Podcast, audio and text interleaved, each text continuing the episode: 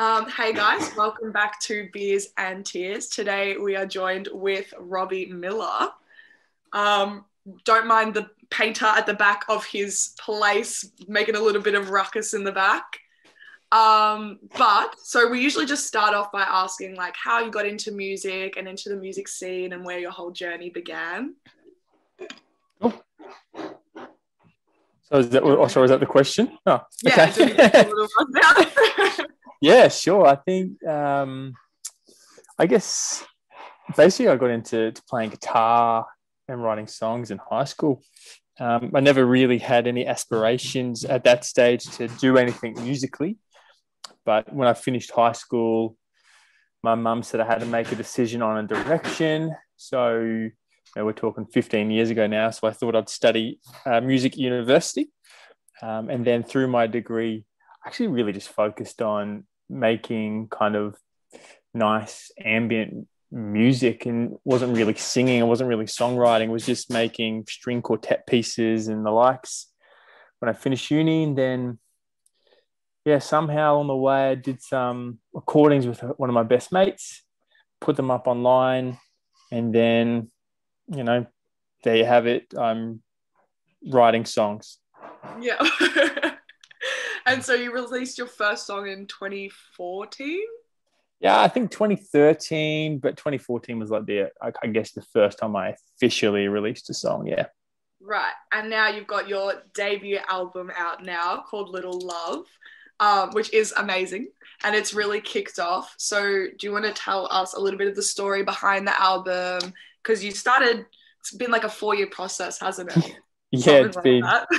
yeah. Well, I mean, well, it took, I think, what's that, eight years or seven or eight years to actually release an album and then four years to write one. Um, where did it start? So, uh, I met with a gentleman called Alex Henriksson back in 2016, actually.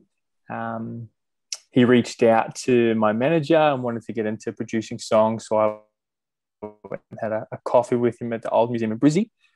And we had a chat and we thought, you know, we worked well together. So let's do some songwriting. And how about you just help me produce my album? And that's where it started. And it was just really organic to begin with, just songwriting sessions together. Started really writing some good music, and then he took me down to. He's good friends with Matt Corby, so he took he took me down to Matt's studio, and in the first session together, we wrote the last song on the album, "Little Love," and that was kind of the moment that sparked, I guess, the whole the whole album and, and gave the album its feel. And that one song, and then it's literally just been, well, maybe I've written 25, 30 plus songs in that period and just trying to find the right vibe. And I guess finding that right vibe and the right energy for the album was something that actually probably took the last eight years to work out um, who I was as an artist and kind of what I wanted to come out as my first full body of work. Um, so that's probably why it took took the four years.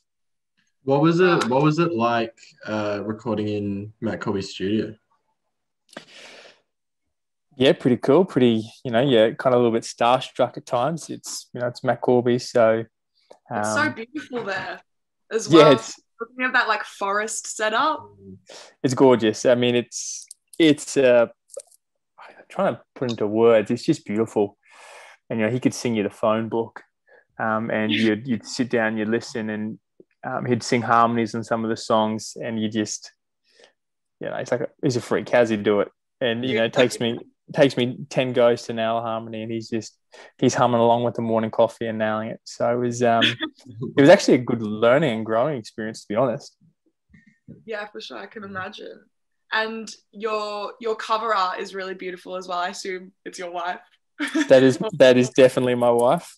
um, um, why did you pick that image? Is it just because kind of fitting with the little love theme, or Yeah, well, it was kind of an accident that photo, um, which is which is why we picked it and why we love it. Uh, we do we're doing a photo shoot just to try and get some single art, and we were setting up in uh, in this bedroom scene, and we didn't know that the photographer was taking photos, and when he sent them through, he'd captured that, and it was kind of yeah, it was, it was like an actual moment that wasn't manufactured. That was just her and I, and I'm probably saying something stupid to each other, and it just came across so beautifully, and it it really explains our relationship. And yeah, from the moment I saw that, I wanted that to be the the cover of the album, um, particularly now that we've got a little girl.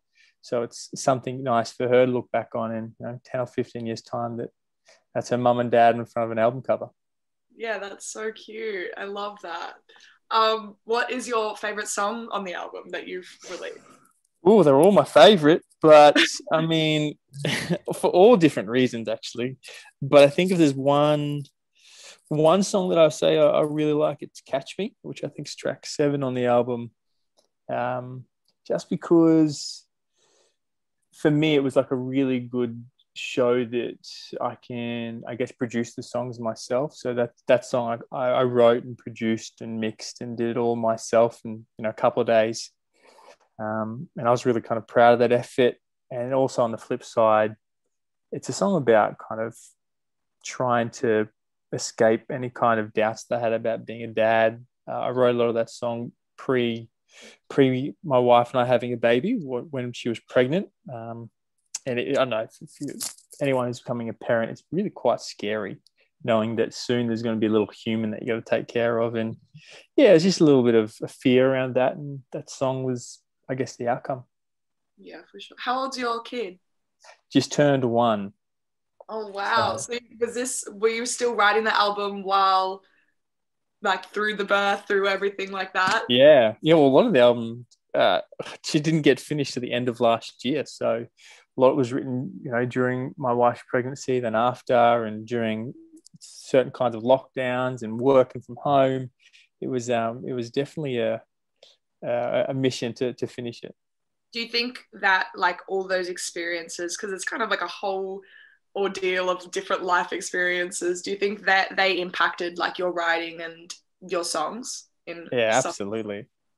Yeah, absolutely. I think they yeah, there's so much time for self reflection um, in the year that was 2020, I guess, and all those kind of life events and world events, and uh, definitely played a huge role in the album. Most of the album was written probably last year, so yeah, all all accumulates to the outcome, I think.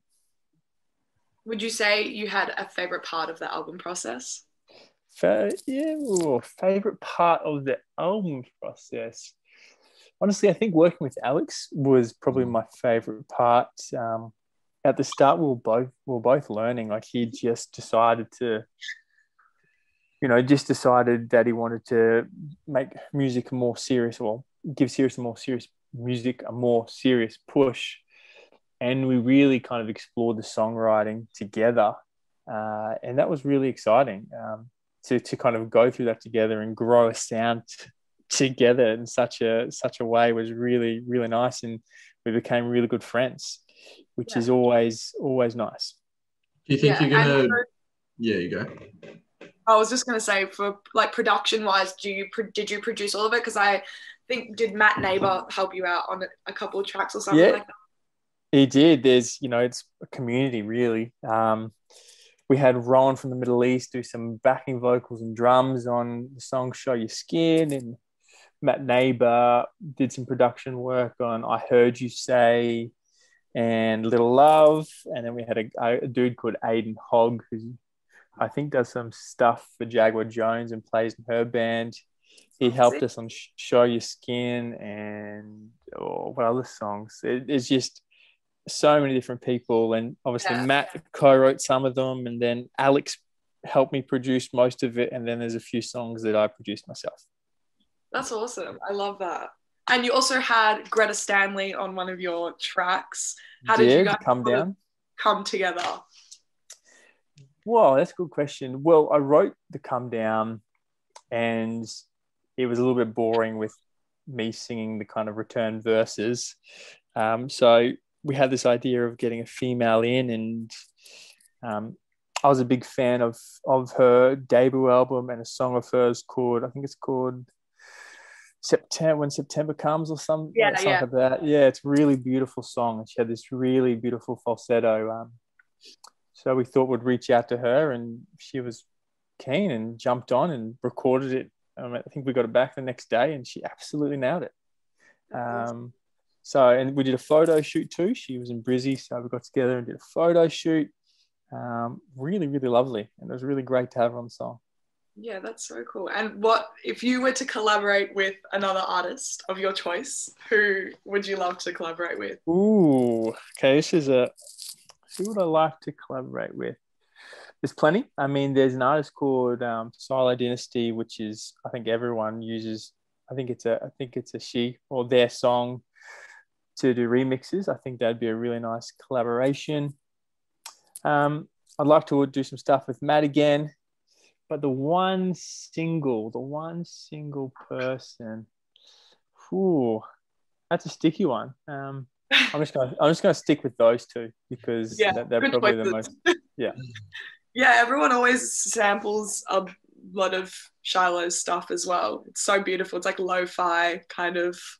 It sounds like it's recorded on an iPhone. Um, I don't know if that's how it was recorded, but uh, I mean, if I'm chasing that aesthetic, that's what I'll do. Yeah. Mm. Um, and so you also toured with Josh Pike and Dustin Tebbutt. Is that not sure. Yeah. Yep. Um, Yep. What's that like? Because Josh Pike, I mean, you and Josh Pike and Dustin also have like quite a similar sounding music. yeah, they're just super nice. I think, um, just nice and, and willing to, I guess, listen and give advice. It's pretty tough being an artist, pretty tough being an independent artist.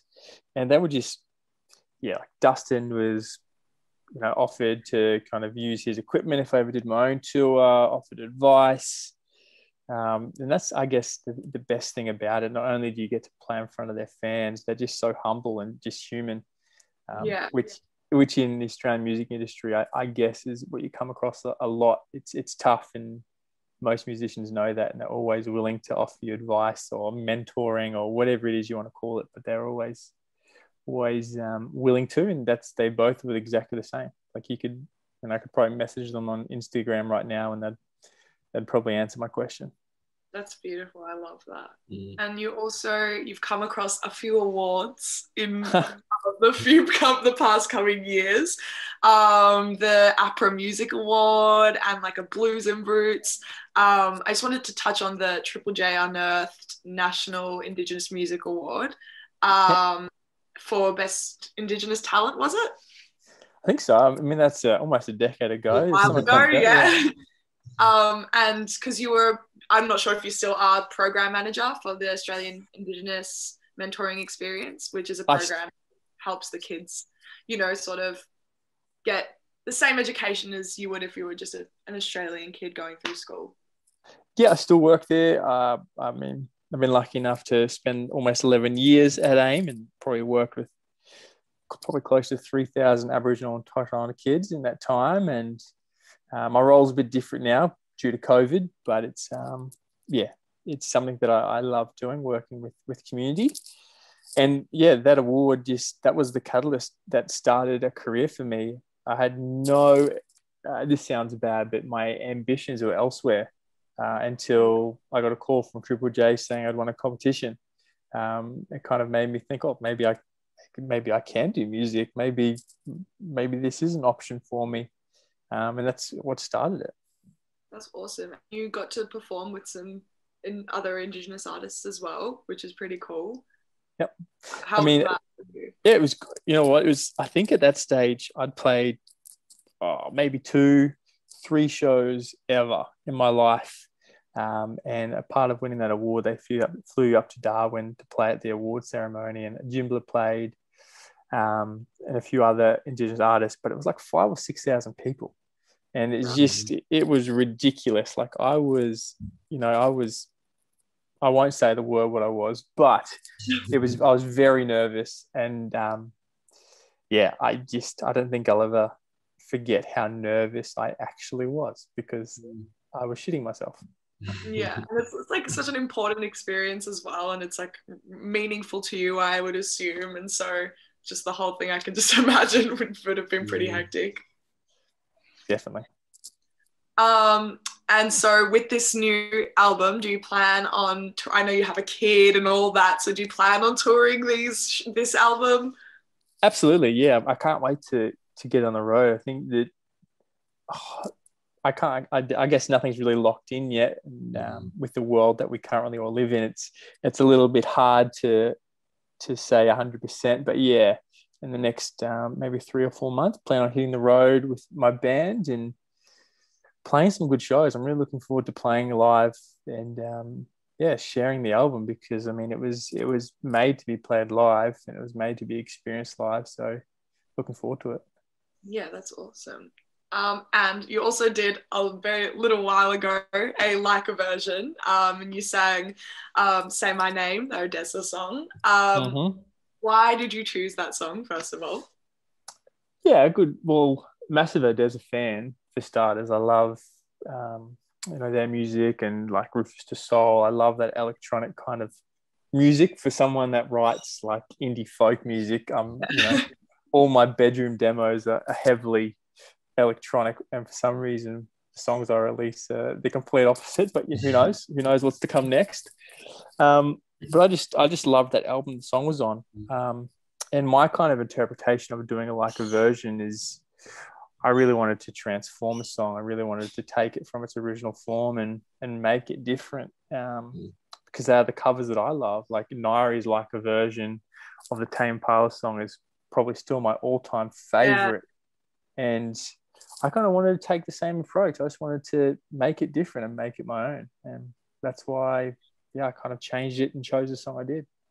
Sweet. And so, if you were to ever go back onto like a version and do another song, you have what you've you been listening to? Like, you have a song in mind that you would potentially like to do. Oh, probably like a Joji song, actually. Um, maybe, maybe, something of his album Nectar. I don't know which song, but I mean, mm something from there. Um, you know, I'm a big Frank Ocean fan, so maybe mm. maybe there's a song off one of his albums I would do. Um, yeah, something around that those kind of feels, I reckon. I like that. Um, mm. And so we usually just like to finish off our episodes just by asking your plans for the future, 2021, whatever the world takes you. Do you have any plans? I have so many plans. It is not funny. Uh, I just recently moved to Sydney, mm. um, so I plan on going to beach lots, which is which would be nice. Uh, but yeah, I want to do a lot of lot of songwriting. I want to try and get into some production of my own. Would love to get another two or three singles out, or maybe even EP, mm. uh, and then yeah, do maybe a, uh, a trip up and down the east coast, playing some shows. That's that's my plan for 2021. Sweet, that sounds good. Well, mm. we hope to catch you at one of those shows at some point Hopefully. in time, wherever it may be. Um, yeah, because we've we've been loving the album. It's so mm. lovely, and it's a really nice just piece of work.